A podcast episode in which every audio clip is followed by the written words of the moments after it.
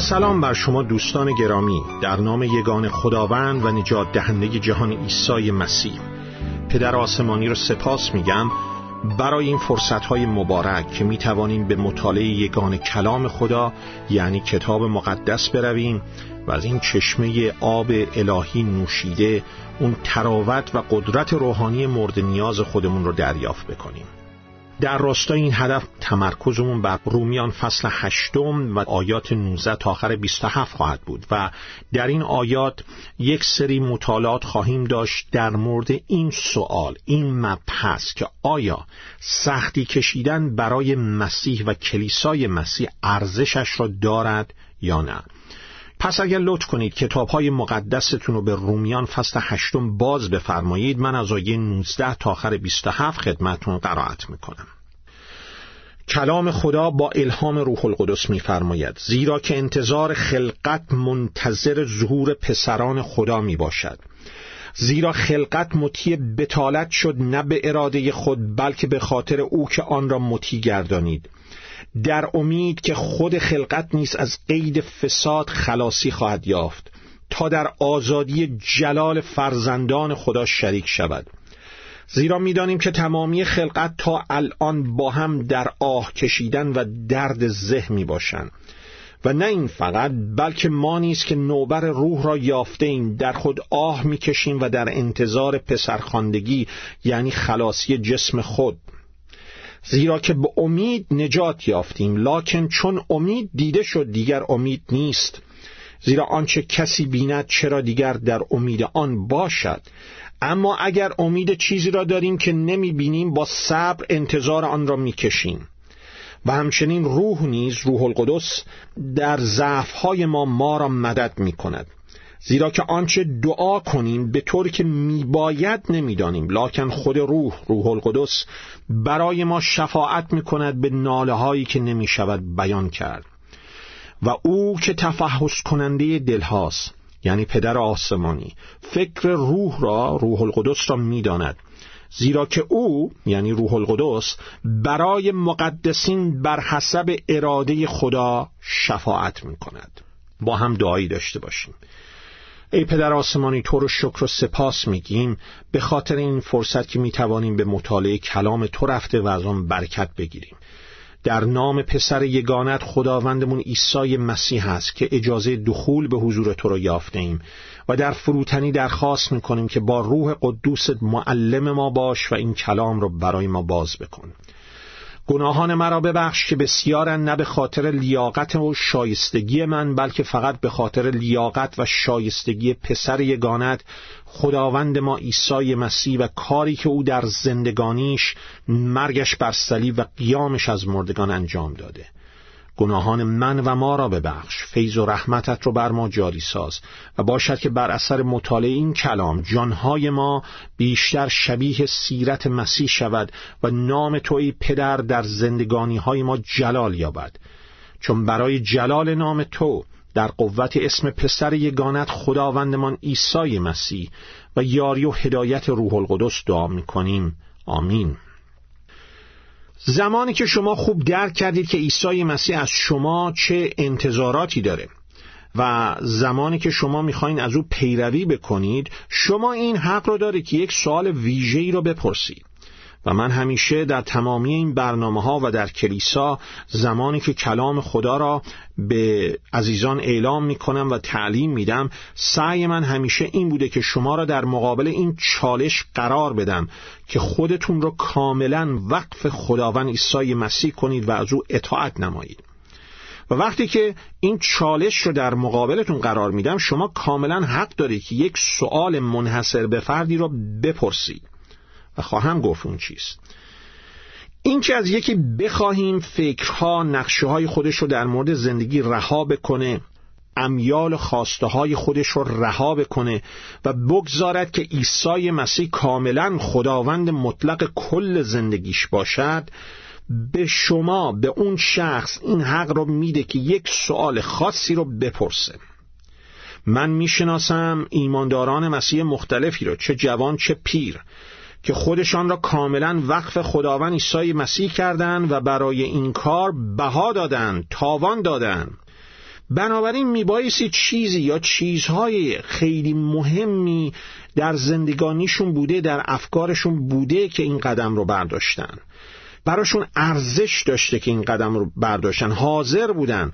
یه سری چیزهایی که براشون خیلی مهم بوده رو رها بکنن. و این افراد حق دارن که یک سوال ویژه‌ای رو سوال خاصی رو بپرسن. و می‌دونید اون سوال چیه؟ اینه. آیا ارزشش رو داره؟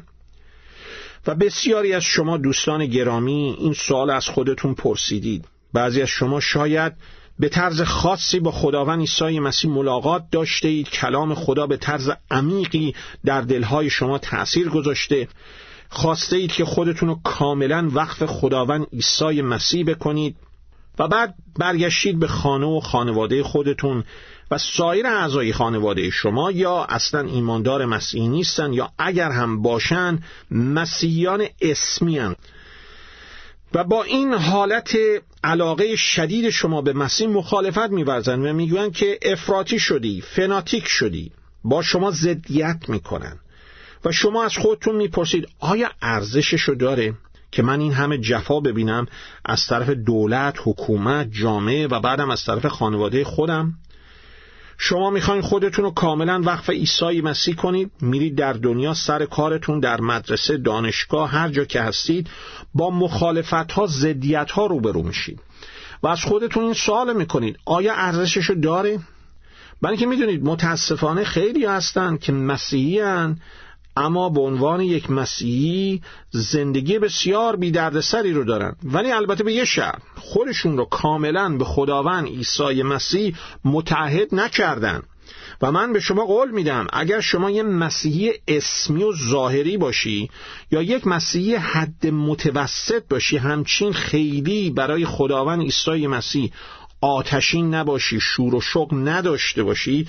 من به شما قول میدم بی سر می‌تونید از این دنیا بگذارید فشار خیلی کمی رو تجربه خواهید کرد. اگر اصلا چیزی باشه جفایی نخواهید دید. و زمانی که می‌خواهید خودتون رو از این حالت مسیحی حد متوسط بودن در بیاورید و واقعا به مسیح متحد بشید. و می‌گویی که در زندگی هیچ کس و هیچ چیزی به اندازه مسیح برای من ارزش نداره و من می‌خوام برای او کلامش و کلیسای او بیستم اون وقتی که من بهتون قول میدم با درد سرهای بسیاری روبرو خواهید شد. ما در کلام خدا رومیان فصل هشتم آیات 16 تا آخر 18 مطالعه کردیم و دیدیم که عیسی مسیح این انتظار را داشت و دارد. که پیروانش با سختی ها و مصیبت ها روبرو بشن و ایمانداران راستین مسیح هیچ وقت رو در این مورد نامید نکردن برخلاف مسیحیان امروزی. در انجیل مقدس فیلیپیان فصل یک آیه 29 می‌خوانیم که میفرماید زیرا که به شما عطا شد. به خاطر مسیح نه فقط ایمان آوردن به او بلکه زحمت کشیدن هم برای او. اما سوال اینه آیا ارزششو داره؟ و پولس رسول هم با این موضوع روبرو بود. او همه چیز خودشو برای مسیح فدا کرد برای مسیح رنجهای بسیاری کشید و میبایستی به این سوال جواب بده آیا ارزشش را دارد؟ و بعضی از شما که به این برنامه گوش می‌دید با این سوال روبرو شدید و جوابتان این بوده نه ارزشش رو نداره. روح القدس به شما نزدیک شده. شما را ملزم کرده و واقعیت زندگی شما و شکستگی روحانی شما را به شما نشان داده. از شما دعوت کرده که از میان این طرز فکرهای پوچ این دنیا بتهای این دنیا از این طرز فکر همرنگ بی ایمانان شدن بیاین بیرون. و کل زندگیتون را تسلیم و مطیع خداوند عیسی مسیح و کلام او بکنید. به کلیسای خدا متحد باشید. و شما این کار را نکردید. چون که جواب شما به این سوال این بوده. نه ارزشش رو نداره. شما به خودتون گفتید که نه من هنوز قانع نشدم که ترک کردن تمام خواسته ها امیال و افکار و نقشه هم برای مسیح و کلیسای مسیح و برای کلام خدا ارزشمند باشه. نه ارزششو نداره. حالا در این آیاتی که خدمتون خوندم رومیان فصل هشتم 19 تا آخر 27 کلام خدا به این سوال پاسخ میده که آیا پیروی کردن کامل از مسیح ارزش سختی کشیدنها مصیبت دیدنها را دارد یا نه؟ و پاسخ میده و ثابت می‌کنه که البته که داره. هر آنچه می‌خواد بهای شاگرد مسیح بودن باشه. هر آنچه می‌خواد بهای این باشه که با عیسی مسیح یک رابطه صمیمی و نزدیک داشته باشیم. هر آنچه می‌خواد که بهای این باشه که عیسی مسیح خداوند کل زندگی ما در همه جا و در همه وقت باشه. هر آنچه که می‌خواد بهای متحد بودن به کلیسای راستین مسیح باشه.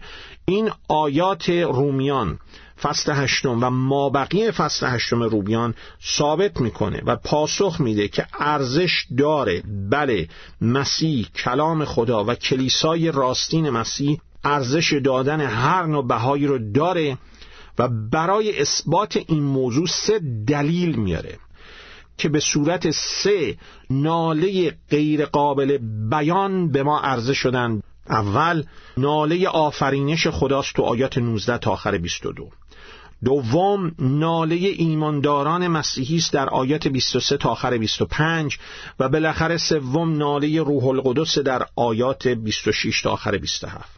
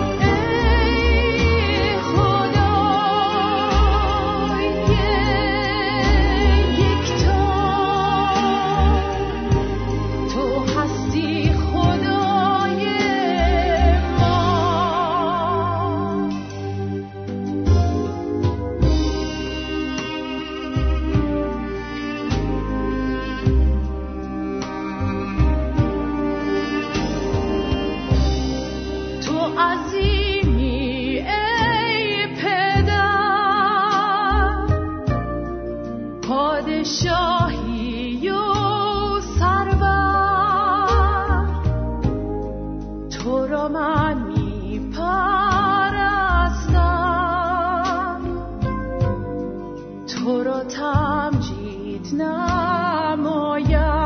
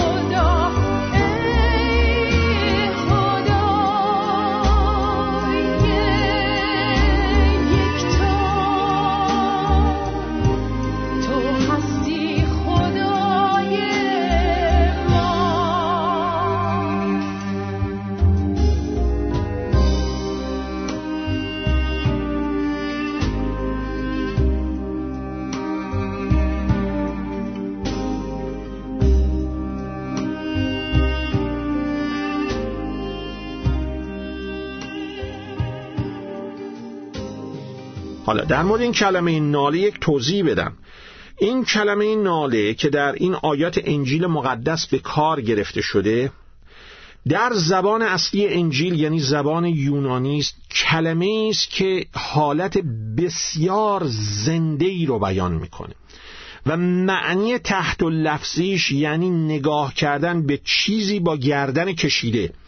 یعنی حالتی که می‌خواد برسونه اینه که شخصی روی نوک پاهاش ایستاده به جلو به آینده با گردن کشیده با یه حالت انتظار شدید خیره شده. یعنی به کار بردن این کلمه ناله در این آیات می‌خواد اینو برسونه که آفرینش خدا. ایمانداران راستین مسیحی و خود روح القدس همگی شهادت میدن که بله ارزشش رو داره که شریک مصیبت‌های مسیح بشیم. ارزشش رو داره که برای کلام خدا و کلیسای خدا جفا ببینیم. به خاطر اینکه هر سه با یک حالت انتظار شدید خیره شدن به جلال و شادی که در آینده نزدیک خواهد آمد و برای آمدن اون جلال شادی ناله می‌کنن. اول آفرینش خدا ناله می‌کنه. در آیات 19 تا آخر 22 میفرماید تمامی خلقت با اشتیاق فراوان در انتظار ظهور فرزندان خدا به سر می‌برد. زیرا خلقت نه به اراده خود بلکه به اراده خدا. دچار بتالت و بیهودگی شد تا این امید باقی بماند که روزی خود آفرینش از قید فساد آزاد گردد و در آزادی پرشکوه فرزندان خدا سهیم شود. زیرا می‌دانیم که تمامی آفرینش تا زمان حاضر از دردی مانند درد زایمان نالیده است. وقتی خدا آفرینش تمام جهان را با هر آنچه که در آنهاست در شش روز بیست و چهار ساعته با قدرت کلامش به پایان رسون که شرش شما تو کتاب مقدس پیدایش فصل یکم آیات یک تا آخر سی و یک می‌تونید بخونید. وقتی که خدا آفرینش رو به پایان رسانید همه چیز نیکو بود. اما امروزه آفرینش ناله می‌کنه چون که رنج هست درد هست مرگ هست. به خاطر گناه ما انسان ها به خاطر گناه آدم و حوا که لعنت خدا را بر آفرینش آوردن. شما می‌تونید شرح این رویداد رو در تورات پیدایش و سوم آیات 17 تا آخر 19 بخوانید. اما این نالیدنهای آفرینش بیهوده نیست. کلام خدا اونو تشبیه می‌کنه به درد زایمان یک مادر که اگرچه درد می‌کشه ولی به شادی تولد نوزادش ختم میشه. و در زمانی هم که خداوند عیسی مسیح بر میگردد و سلطنت هزار ساله خودش رو بر جهان استوار می‌کنه در خاتمه اون سلطنت هزار ساله در مکاشف فصل 21 می‌خوانیم که آفرینش رهایی پیدا می‌کنه و آفرینش نالان می‌شود آفرینش جلال یافته. و این موضوع را 750 سال پیش از میلاد مسیح یکی از انبیای خدا اشعیای نبی پیشگویی کرده بود. در کتابش اشعیا فصل 65 آیه 17 میفرماید زیرا اینک من آسمانی جدید و زمینی جدید خواهم آفرید خداوند میفرماید. و چیزهای پیشین به یاد نخواهد آمد و به خاطر نخواهد گذشت و بدین ترتیب یک ایماندار مسیحی هم که به خاطر پیروی کردن از مسیح و کلام خدا و تعهد به کلیسای خدا درد و رنج می‌بینه نباید بر روی سختی های زمان حاضرش تمرکز کنه بلکه بر روی جلال آینده. رومیان فصل هشت آیه هجدهم زیرا یقین می‌دانم که دردهای زمان حاضر نسبت به آن جلالی که در ما ظاهر خواهد شد هیچ است. دوم قرنتیان فصل 4 آیت 15 تا آخر 18 این همه به خاطر شماست تا به هر اندازه‌ای که فیض خدا شامل افراد بیشتر می شود شکر و سپاس برای جلال اون نیز افزایش یابد. این باید دید یک ایماندار راستین مسیحی باشد. کلام خدا ادامه می‌دهد و میفرماید بنابراین امید خود را از دست نمی‌دهیم. اگرچه وجود ظاهری ما رفته رفته از بین می رود اما وجود باطنی ما روز به روز تازه تر می گردد و این رنج و زحمت ناچیز و زودگذر جلال عظیم و بیپایانی را که غیر قابل مقایسه است برای ما فراهم می کند و در ضمن ما به چیزهای نادیدنی چشم دوخته ایم نه به چیزهای دیدنی. زیرا آنچه که به چشم میآید موقتی است اما چیزهای نادیدنی تا به ابد دوام دارند. این باید دید یک ایماندار مسیحی در مورد زندگی باشه. به چیزهای نادیدنی از طریق کلام خدا چشم بدوزید. و این آیه رومیان 8 میفرماید آفرینش منتظر ظهور فرزندان خدا می باشد الان مشکله که به طور قاطع و مطلق بین کسانی که حقیقتا ایماندار مسیح هستند و آنانی که نیستن را تشخیص داد. البته یک نشانه های هست. ولی متاسفانه بسیاری کسانی که امروزه خودشون ایماندار مسیحی می‌دانند طرز رفتار و گفتار و زندگیشون افکارشون فرق چندانی با کسانی که ایماندار به خداوند عیسی مسیح نیستن نداره. و متاسفانه بسیاری افرادی که ایماندار مسیحی نیستند استاندارد و معیار رفتار اخلاقشون از بسیاری مسیحیان کاذب بهتر و بالاتره. ولی در زمان مقرر شده خدا که فرزندان خدا ظهور می‌کنن آشکار میشه که چه کسانی واقعا ایماندار مسیحیان و چه کسانی نیستن. کلام خدا تو انجیل مقدس کلوسیان سه چار میفرماید وقتی مسیح که زندگی ماست. ببینید اینجا جالبه. کلام خدا میگه برای یک ایماندار مسیحی راستین زندگیش مسیحه. نه اینکه مثلا یه چیزی که فقط روزای یه شنبه برای یه ساعت دو ساعت تازه اونم به زور و اگه حالشو داشته باشیم انجام بدیم. بلکه زندگیش مسیحه. وقتی که مسیح زندگی ما ظاهر شود آنگاه شما هم با وی در جلال ظاهر خواهید شد. آن وقت معلوم میشه که چه کسانی حقیقتا ایماندار به مسیح هستند و چه کسانی نیستند کسانی که مسیح حقیقتا زندگیشونه اون موقع ظاهر میشن.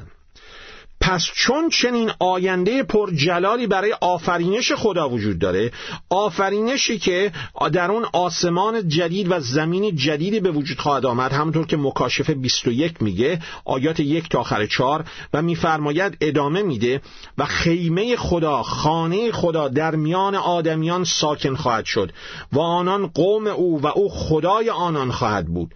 و او یعنی پدر آسمانی هر اشکی را چشمان آنها پاک خواهد کرد.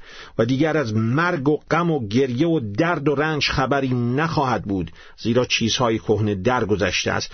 به این خاطر جواب اون سوالی که ابتدا مطرح کردم اینه بله سختی کشیدن برای مسیح برای کلیسای مسیح برای کلام خدا در حال حاضر کاملا ارزشش رو داره. و آفرینش برای این چنین آینده پرجلالی ناله می‌کنه. با فیض خدا دو دلیل دیگر. ناله های ایمانداران مسیحی و ناله های روح القدس رو در جلسات آینده با هم مطالعه خواهیم کرد. تا آن زمان فیض خداوند ما عیسی مسیح محبت پدر آسمانی و مشارکت روح القدس برکت خدای تسلیس با همه شما عزیزان باشد. آمین.